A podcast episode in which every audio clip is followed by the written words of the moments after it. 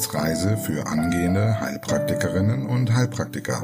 Der Lernpodcast von und mit Tanja Leubel.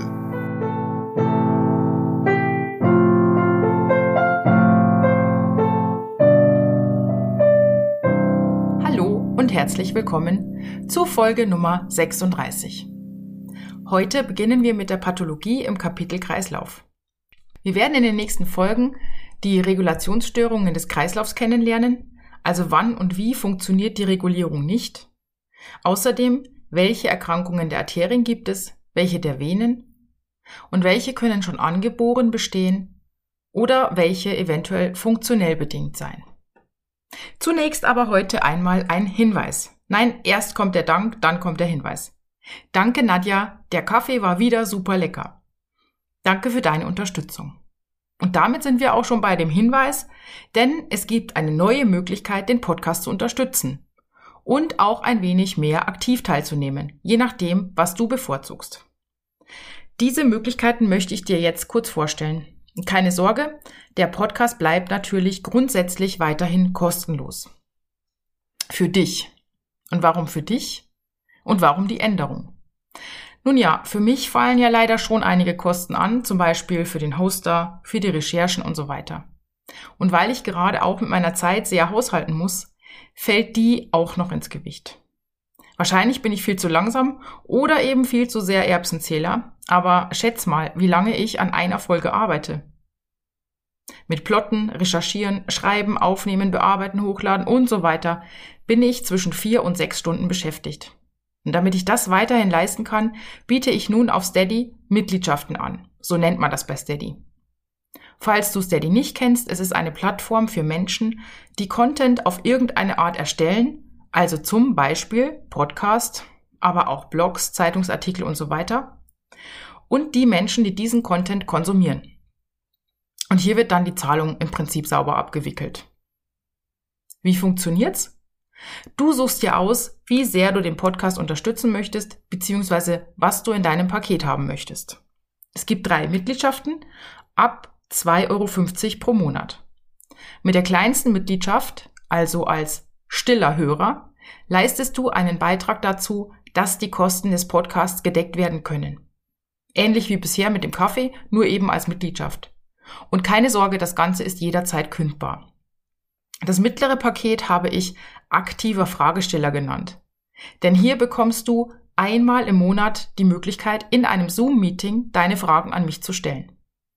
Und wenn du schnell bist und bis spätestens Samstag 20 Uhr buchst, also jetzt, ähm, das ist der zweite, vierte, genau, dann kannst du direkt am Montag drauf beim ersten Meeting teilnehmen. Und wahrscheinlich wird das noch ein sehr kleiner Kreis sein. Du könntest also sehr viele Fragen loswerden. Nur so ein kleiner Wink mit dem Zaumfall. Und im großen Paket bei den engagierten Lernern bekommst du zusätzlich einen 10% Gutschein, also einen Nachlass von 10% auf die Einzelcoachings. Und zwar auf jede Stunde. Ja, du kannst wählen zwischen monatlicher und jährlicher Mitgliedschaft und jederzeit kündigen. Und da du dich bei jährlich länger bindest, sparst du und ich muss weniger Gebühren abführen. Jetzt fragst du dich vielleicht, und was ist, wenn ich, also Tanja, dann in fünf Monaten einfach den Podcast nicht mehr weiterführt? Dann würdest du dein Geld für die restlichen Monate von Steady zurückbekommen. Und ich denke, das ist echt fair. Ja, du findest die Pakete bei Steady. Hm, man schreibt das S-T-E-A-D-Y. Wenn du auf Entdecken gehst und dann einfach mal Wissensreise eingibst. Oder du klickst auf den Link in der Podcast-Beschreibung.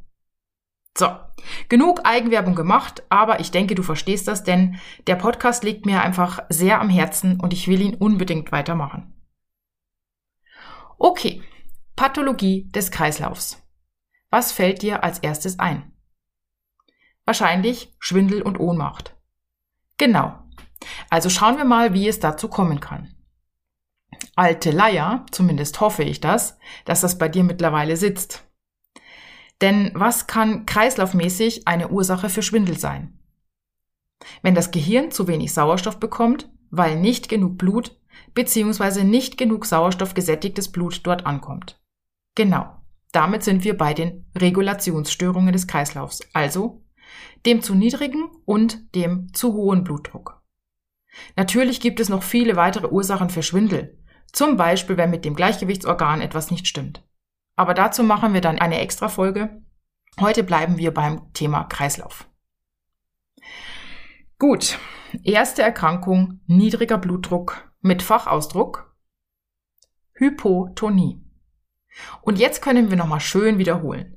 Wie waren denn nochmal die Werte für einen optimalen Blutdruck nach WHO?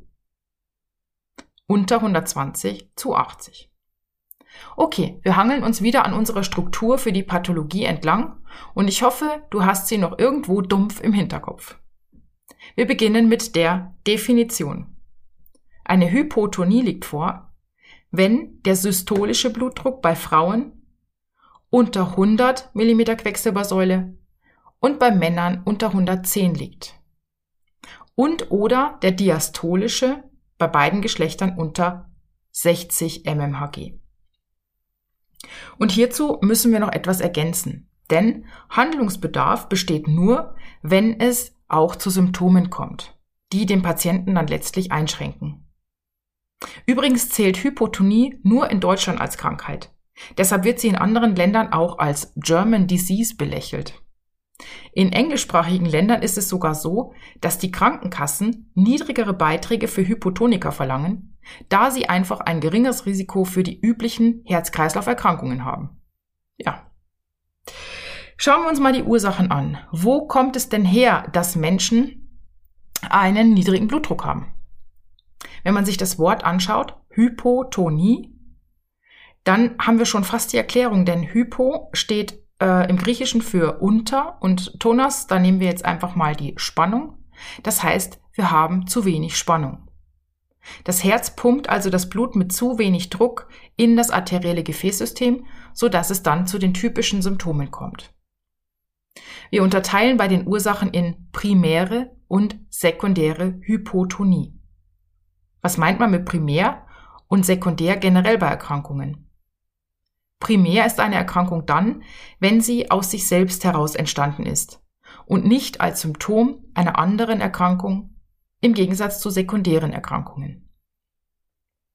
Als Ursachen für eine primäre Hypotonie, also einen niedrigen Blutdruck ohne eine andere zugrunde liegende Erkrankung, kommen psychische Probleme, Vererbung und Konstitution in Betracht. Sekundär kann die Hypotonie Folge sein von allem, was den Blutdruck senkt. Da wäre zum Beispiel die Schilddrüsenunterfunktion, Fachbegriff, Hypothyreose. Falls du fortgeschritten bist, warum? Es fehlt die aktivierende Wirkung von T3 und T4 an den Rezeptoren, die auch im Bereich des Herzens zu finden sind. Und wir finden jetzt zu jeder Grunderkrankung die Erklärung. Das ist eine gute Übung, falls du fortgeschritten bist. Und falls du die Erkrankung noch nicht kennst, nimmst du es erstmal so mit. Also, eine weitere Erkrankung als Ursache für sekundäre Hypotonie ist die Hypophysenvorderlappeninsuffizienz. Warum? Im Hypophysenvorderlappen werden Hormone produziert, die wiederum dafür sorgen, dass andere Hormone von den Zielorganen ausgeschüttet werden und diese beeinflussen wiederum den Blutdruck. Zum Beispiel TSH. Dieses führt zur Ausschüttung von T3 und T4 an der Schilddrüse oder das STH, das Wachstumshormon. Auch das hat eine aktivierende Wirkung. Eine weitere Ursache für sekundäre Hypotonie ist die Nebennierenrindeninsuffizienz. Und was fehlt hier? Vor allem das Aldosteron, das eine blutdrucksteigernde Wirkung hat. Herzinsuffizienz ist, glaube ich, klar. Hier kann das Herz nicht die nötige Kraft aufbringen. Und Aortenklappenstenose auch. Hier kommt zu wenig durch die Verengung und das kennen wir ja schon alle. Also gehen wir zu den Symptomen. Wenn überhaupt Symptome vorhanden sind, dann könnten das sein Müdigkeit, vor allem morgens nach dem Aufstehen, Schwindel mit Ohnmachtsneigung, Schweißausbrüchen und Herzrasen, Kopfschmerzen, Ohrensausen, also der berühmte Tinnitus, und kalte Extremitäten. Therapie. Auch wenn die Erkrankung eventuell belächelt wird, ist das für den Betroffenen manchmal ganz schön hart. Und wenn dem so ist, dann kann man mit körperlichem Training, Kneipgüssen, Wechselduschen und Bürstenmassagen den Blutdruck fördern bzw. den Gefäßtonus trainieren. Auch Rosmarin und Kampfer aus der Phytotherapie können belebend wirken, zum Beispiel als Fußbad oder als ätherisches Öl. Und falls eine sekundäre Hypotonie vorliegt, dann muss natürlich die Grunderkrankung behandelt werden. Mehr gibt es zur Hypotonie nicht zu sagen, deshalb kommen wir direkt zum umgekehrten Fall, der auf jeden Fall behandlungsbedürftig ist, nämlich der hohe Blutdruck mit Fachwort arterielle Hypertonie. Arteriell sagt man meist nicht dazu, aber streng genommen müsste man es zur Abgrenzung. Denn welche beiden anderen Hypertonien kennst du? Die pulmonale und die portale Hypertonie. Aber dazu kommen wir dann im jeweiligen Kapitel. Ja, Bluthochdruck ist eine häufige Erkrankung und betrifft als am weitesten verbreiteter Risikofaktor für Herz-Kreislauf-Erkrankungen über die Hälfte aller über 50-Jährigen in Deutschland. Also das ist schon Hammer, oder? Und meist gesellen sich dann noch die anderen aus dem tödlichen Quartett hinzu und das Risiko für kardiovaskuläre Erkrankungen steigt weiter an. Oh, Zeit für dich als Fortgeschrittener. Wie heißt denn das tödliche Quartett noch und welche Erkrankungen zählen rein? Metabolisches Syndrom. Zusätzlich zu Hypertonie gibt es dann hier Diabetes mellitus, Adipositas, Hyperlipidämie und manchmal wird Gicht noch in Verbindung damit ge genannt, aber dann wäre es kein Quartett mehr. Okay, Definition. Bei der arteriellen Hypertonie handelt es sich um eine krankhafte Steigerung des Gefäßinnendrucks der großen Arterien. wenn du dich zurückerinnerst an die Folge 15 zu den Untersuchungsmethoden des Herzens, dann weißt du, dass es verschiedene Tabellen gibt, welche Werte als normal und welche als zu hoch gelten. Wir orientieren uns hier an der WHO. Und hier können wir nochmal kurz wiederholen. Ich mache die Pausen und du nennst die Werte. Wo liegt der optimale Blutdruck laut WHO? Unter 120 zu 80. Normaler Blutdruck? Systolisch 120 bis 129. Diastolisch 80 bis 84. Hochnormal fängt wo an? Bei 130 bzw. 85. Milde Hypertonie oder Stufe 1 bei 140 bzw. 90, mittlere Hypertonie bzw. Stufe 2 bei 160 bzw. 100, schwere Hypertonie Stufe 3 bei 180 bzw. 110. Und dann gibt es noch die isolierte systolische Hypertonie. Hier ist also nur die Systole höher und zwar höher als 140. Und diastolisch liegen die Werte unter 90. Eine Ausnahme gibt es noch, wenn eine 24 Stunden Blutdruckmessung durchgeführt wird, dann nimmt man diesen Gesamtwert aus der Auswertung und wenn der ab 130 zu 80 ist, dann gilt es schon als arterielle Hypertonie. Und was ich ganz interessant finde, Ambos weist darauf hin, dass der optimale Blutdruck immer noch erforscht wird und man kritisch mit den Werten umgehen sollte, da es verschiedene Interessensgruppen gibt, die darauf Einfluss nehmen. Aber das nur so als Fakt am Rande.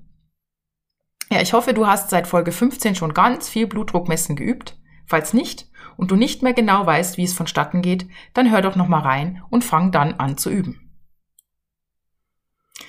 Ursachen. Auch hier unterteilen wir in primär und sekundär. Die primäre Hypertonie betrifft über 90 Prozent der Hypertoniker. Man sagt auch, es ist ein idiopathischer oder essentieller Bluthochdruck. Das heißt also, es gibt keine zu findende Ursache. Auch hier wird spekuliert, wie bei der Hypotonie, ob es genetisch bedingt sein könnte, psychische Ursachen vorliegen oder eben konstitutionell ähm, der Bluthochdruck bedingt ist. Aber eben es steht nicht fest und deshalb idiopathisch, primär oder essentiell. Es gibt allerdings Risikofaktoren und die solltest du auf jeden Fall kennen. Drück mal auf Pause und überleg. Dir fallen bestimmt welche ein, selbst wenn das Thema neu für dich sein sollte. Man könnte jetzt einteilen in beeinflussbare und nicht beeinflussbare Risikofaktoren. Beeinflussbar sind auf jeden Fall die aus dem metabolischen Syndrom, also Adipositas, Dyslipidämie und Insulinresistenz. Auch wenn man es mit Medikamenten behandelt, ist es beeinflussbar. Also man sagt, es muss eben gut eingestellt werden. Dann, was wir zu uns nehmen, Nikotin, Alkohol, Koffein und ja, hoher Salzkonsum. Und Stress ist auch beeinflussbar. Nicht beeinflussbar sind das Lebensalter. Das Risiko für Bluthochdruck steigt mit ähm, steigendem Lebensalter und eine positive Familienanamnese. Ja, kommen wir zu den anderen 10 Prozent. Die haben eine sekundäre Hypertonie. Hier kann man dann noch weiter unterteilen, wodurch sie bedingt ist, zum Beispiel kardiovaskulär, hormonell, renal, also die Niere als Ursache, und Schlafapnoe. Ein Schlafapnoe-Syndrom ist eine sehr häufige Ursache für Bluthochdruck. Wir sollten bei unseren Patienten mit Hypertonie also unbedingt daran denken und sie gegebenenfalls sogar ins Schlaflabor schicken. Renale Hypertonie kann kommen durch sämtliche Erkrankungen der Niere. Also zum Beispiel eine Niereninsuffizienz, Nierenarterienstenose, Nierentumoren und so weiter. Und wie das genau funktioniert, wie also die Niere Einfluss auf den Blutdruck nimmt, das lernen wir im Kapitel Niere. Hier nur ganz kurz. Unter bestimmten Umständen schüttet sie Renin aus, was letztlich dazu führt, dass mehr Salz und Wasser im Körper zurückgehalten werden. Dann hat man mehr Volumen im Körper und somit mehr Druck. Und bei renal bedingtem Bluthochdruck ist der diastolische Wert typischerweise höher als 95 mm Quecksilbersäule. Bei der endokrinen Hypertonie, also beim hormonell bedingten Bluthochdruck, gibt es auch wieder verschiedene Erkrankungen, die zu einem zu viel an Hormonen führen. Und auch hier kannst du als Fortgeschrittene jetzt wieder gut nachdenken, welche Hormone sind das bei welchen Erkrankungen. Zum Beispiel zu viel Aldosteron beim Hyperaldosteronismus, zu viel Cortison bei Morbus Crohn zu viel Schilddrüsenhormone bei Hyperthyreose, zu viel Adrenalin beim Pheochromozytom und zu viel STH bei der Akromegalie. Wenn eins dieser Hormone zu viel ist, dann führt es zu einer Blutdrucksteigerung. Und auch die Antibabypille kann bei Frauen zu einem erhöhten Blutdruck führen. Die nächste Gruppe ist die kardiovaskuläre Hypertonie und die wichtigste Ursache hier ist die Arteriosklerose. Diese Erkrankung ist so verbreitet und so wichtig, dass wir sie in einer der nächsten Folgen gesondert betrachten. Außerdem haben wir hier noch die Aortenklappeninsuffizienz und die Aortenisthmusstenose. Bei der Aortenisthmusstenose kommt es jetzt darauf an, wo die Verengung sitzt. Wir merken uns auf jeden Fall, dass es zu einem niedrigeren Blutdruck in den unteren Extremitäten kommen kann und der höhere Blutdruck ist dann an den oberen Extremitäten. Zusätzlich könnte der Blutdruck in den beiden Armen stark voneinander abweichen, also je nach Lage der Verengung. Ja, welche Symptome gibt es bei Bluthochdruck? Das ist ein Riesenproblem, denn der Bluthochdruck wird häufig gar nicht bemerkt. Bluthochdruckpatienten haben nicht unbedingt einen roten Kopf. Und hier schieben wir jetzt kurz was ein zur Vollständigkeit. Lass dich nicht abschrecken, es kommt alles nach und nach noch einmal. Es gab einmal eine Einteilung in roten, weißen und blauen Hochdruck. Wir sagen es der Vollständigkeit halber, weil das eigentlich so ein bisschen aus der Mode gekommen ist, aber eben manchmal noch gefragt wird in den, vor allem in den schriftlichen Prüfungen. Mm. Der rote ist der mit der angesprochenen Gesichtsfarbe, der eben auch dann eine Hypertonie haben kann, aber nicht muss. Vom blauen Hochdruck spricht man, wenn es im Lungenkreislauf zum hohen Druck gekommen ist also die pulmonale Hypertonie, was letztlich dann aufgrund des Sauerstoffmangels zu einer Zyanose führen kann. Und beim weißen Hochdruck liegt ein Hochdruck in der Niere vor, wodurch es zur renalen Anämie kommen kann. Was fehlt dann hier? Genau, Erythropoetin oder auch generalisierte Ödeme, was dazu führt, dass die Blutgefäße nicht so durchschimmern und es zur Blässe kommt. Und dann können noch halonierte Augen auftreten. Das sagt man, wenn so ein schwarzer Rand unter den Augen ist. Mm, dieser blasse Typ, der kann auch noch beim Pheochromozytom auftreten. Also auch hier kann es zum weißen Hochdruck kommen. Ähm, durch das viele Adrenalin steigt nämlich der Blutdruck, aber die Gefäße in der Peripherie kontrahieren. Und dann ist natürlich die Haut auch blass. Okay, zurück zu den Symptomen. Die Patienten bemerken also die Erkrankung häufig nicht, im Gegenteil. Sie fühlen sich meist recht wohl, da sie munter und unternehmungslustig sind. Und wenn es zu spürbaren Symptomen kommt, dann liegt oft schon eine Organschädigung vor.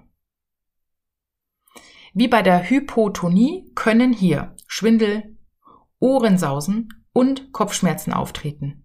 Hier auch wieder morgens und vor allem im Hinterkopf. Außerdem kommt es durch den hohen Blutdruck vielleicht zur Unruhe, Nervosität, Herzklopfen, Atemnot bei Belastung, Nasenbluten, Schlafstörungen und zu Symptomen der Komplikationen. Und die schauen wir uns gleich nochmal ganz genau an. Die sind ganz, ganz wichtig. Vorher nochmal eben die Verlaufs- und Sonderformen. Neben einem gutartigen, Fachwort benignen Verlauf, der sich langsam entwickelt und gut medikamentös einstellbar ist, gibt es den bösartigen, Fachwort malignen Verlauf. Und dieser kann sich leider bei allen Arten der arteriellen Hypertonie entwickeln, was dann auch bei 1% der Hypertoniker so ist. Es kommt zu diastolischen Werten von über 120 mm Quecksilbersäule. Und Medikamente können kaum bis gar nichts daran ändern. Der hohe diastolische Wert führt zu einer schnell fortschreitenden Niereninsuffizienz, die dann in einer Harnvergiftung, also einer Uremie, endet. Aber auch bei benignen Verlaufsformen kann es zu plötzlichen Anstiegen kommen, meist von beiden Werten, also systolisch und diastolisch. Mit Symptomen wie Kopfschmerzen, Benommenheit, Schwindel, Nasenbluten, innerer Unruhe und Schlaflosigkeit.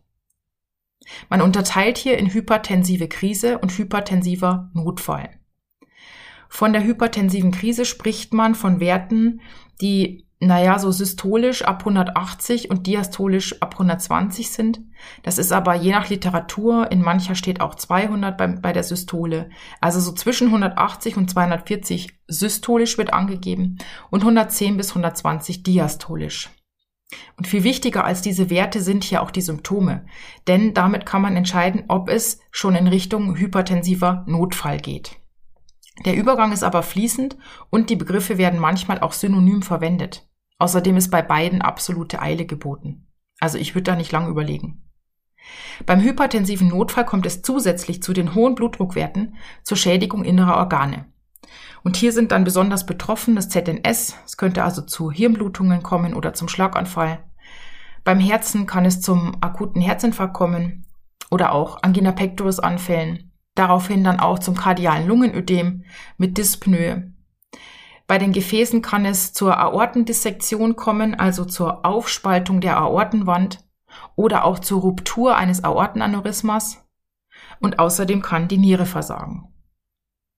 Wenn also der Verdacht auf einen hypertensiven Notfall besteht, sofort den Notarzt rufen. Auch bei der hypertensiven Krise muss schnell medikamentös behandelt werden und der Arzt wird den Blutdruck versuchen langsam zu senken. Also das darf dann nicht sofort gesenkt werden. Kommen wir zu den Komplikationen. Diese solltest du von oben nach unten und von links nach rechts können. Denn den Patienten ist es nicht immer bewusst, was der hohe Blutdruck auf Dauer anrichtet. Das heißt, da muss man auch mal ganz schön Aufklärungsarbeit leisten. Durch den hohen Blutdruck werden vor allem die kleinen Gefäße geschädigt. Das kennst du schon. Denn warum? Wir haben gelernt, dass die herzfernen Arterien weniger elastisch sind, weniger elastische Fasern enthalten und deshalb nicht so gut mit dem hohen Blutdruck umgehen können. Das Gefäßendothel wird verändert, es ist weniger elastisch und es kann zu atherosklerotischen Ablagerungen kommen, was dann wiederum die wichtigen Organe schädigt. Besonders betroffen sind hier Herz, Niere, Gehirn, Augen und die Beinarterien. Fangen wir mal mit dem Herzen an. Durch die hohe Druckbelastung kommt es zur Linksherzhypertrophie. Und wenn der Druck weiter anhält, dann ähm, erweitert sich das Ganze. Es kommt also zur Dilatation und damit zur Linksherzinsuffizienz. Außerdem kann es zur Arteriosklerose der Herzkranzgefäße kommen und damit dann auch zu Angina pectoris und zum Herzinfarkt. Bei der Niere gibt es die Schädigung des Nierenpaarenchyms, denn die Glomeruli, das sind ja so ganz kleine, feine ähm, Gefäße, die halten dem Druck nicht stand. Sie können völlig zerstört werden, was dann auch wiederum zum Nierenversagen führt. Außerdem kann auch hier eine arteriosklerotische Veränderung stattfinden und wenn das an der Nierenarterie passiert, dann kommt es zur Nierenarterienstenose und dann setzt das Renin-Angiotensin-Aldosteronsystem ein. Da kommen wir dann im Kapitel Niere dazu. Das ist also ein Teufelskreis, wo der Blutdruck wieder gesteigert wird und so weiter. Gehirn. Wenn die Hirngefäße arteriosklerotisch verändert sind, dann kommt es zur Minderversorgung der Hirnzellen. Und die Folgen davon dürften klar sein, es kommt zum geistigen Abbau bis hin zur Demenz. Außerdem könnten sich Trompen bilden, die zum Hirnschlag führen und es können Arterien reißen, sodass es zur Hirnblutung kommt. Die Augen, hier kann entweder die Netzhaut betroffen sein, also die kleinen Gefäße der Netzhaut, die sind hier besonders betroffen. Bei einer Augenhintergrundspiegelung würde man dann auch verschiedene Veränderungen sehen, zum Beispiel geschlängelte Gefäße, eventuell auch, ähm, dass der Rand der Sehnervpapille so unscharf begrenzt ist. Und man würde so weiße Flecken sehen, man nennt sie Cotton-Wool-Herde, die durch das ja, Verschließen von defekten Kapillaren im Prinzip entstehen. Das kann dann zu Seheinschränkungen bis hin zur Erblindung führen. Und wenn es in Anführungszeichen nur die Bindehaut betrifft, also Gefäße der Bindehaut reißen, dann sieht das zwar erstmal schlimm aus, also das ist dann richtig so eine rote Einfärbung, aber das Blut wird innerhalb von einigen Tagen resorbiert und es bleiben keine Schäden zurück. Als letztes haben wir noch die arteriellen Beingefäße, die auch sehr häufig bei hohem Blutdruck betroffen sind. Ähm, hier kann es zu allen Stadien nach Fontaine kommen. Also wiederhol doch nochmal das Wissen aus der letzten Folge über die vier Stadien. Stadium 1. Es wurden mit Hilfe apparativer Verfahren Gefäßveränderungen festgestellt, aber der Patient bemerkt keine Beschwerden. Stadium 2a. Der Patient kann über 200 Meter gehen, aber danach kommt es auf jeden Fall zu Schmerzen, durch die er stehen bleiben muss. Und 2b, er kann weniger als 200 Meter gehen, ohne dass es zu Schmerzen kommt. In Stadium 3 berichtet er von einem Ruheschmerz und in Stadium 4 kommen noch die Nekrosen dazu. Die Diagnose versteht sich hier von selbst. Blutdruckmessung ist hier natürlich angesagt. Und die Therapie bei stark erhöhten Werten müssen natürlich Medikamente vom Arzt verschrieben werden. Das ist schon allein durch die Verlaufsformen und die Komplikationen klar. Verschrieben werden dann, je nach Patient, unsere A-B-C-D-Medikamente aus den Folgen 26 und 27. Wiederhol doch nochmal. A steht für ACE-Hämmer und Satane, B für Beta-Blocker, C für Calcium-Antagonisten und D für Diuretika. Zur Unterstützung oder bei nur wirklich leicht erhöhten Werten gibt es sehr viele Möglichkeiten aus der Naturheilkunde. Das fängt an mit der Basistherapie, also beispielsweise Ernährung, Bewegung, Gewichtsreduktion, Rauchentwöhnung, Stressbewältigung durch Entspannungsübungen und so weiter. Will man pflanzlich unterstützen, eignet sich zum Beispiel die Mistel oder auch der Knoblauch. Außerdem haben sich ausleitende Verfahren bewährt, gerade beim Fülletyp, also dem Phletoriker. Hier kann man Aderlass oder blutiges Schröpfen empfehlen. Ja, der Bluthochdruck ist so ein wichtiges Thema, dass die Folge jetzt ziemlich lang geworden ist. Die Kurzwiederholung gibt es deshalb nächste Woche direkt am Anfang der Folge. Gib mir gern ein Feedback. Meld dich bezüglich eines Coachings, gerne auch jetzt für den Endspurt, für die mündliche. Und schau mal bei Steady vorbei, vielleicht willst auch du den Podcast unterstützen. Ich würde mich riesig freuen. Dann viel Spaß beim Lernen, bis nächste Woche. Tschüss!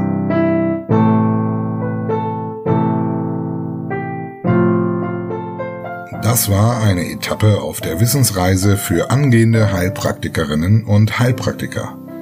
Der Lernpodcast von und mit Tanja Leubel.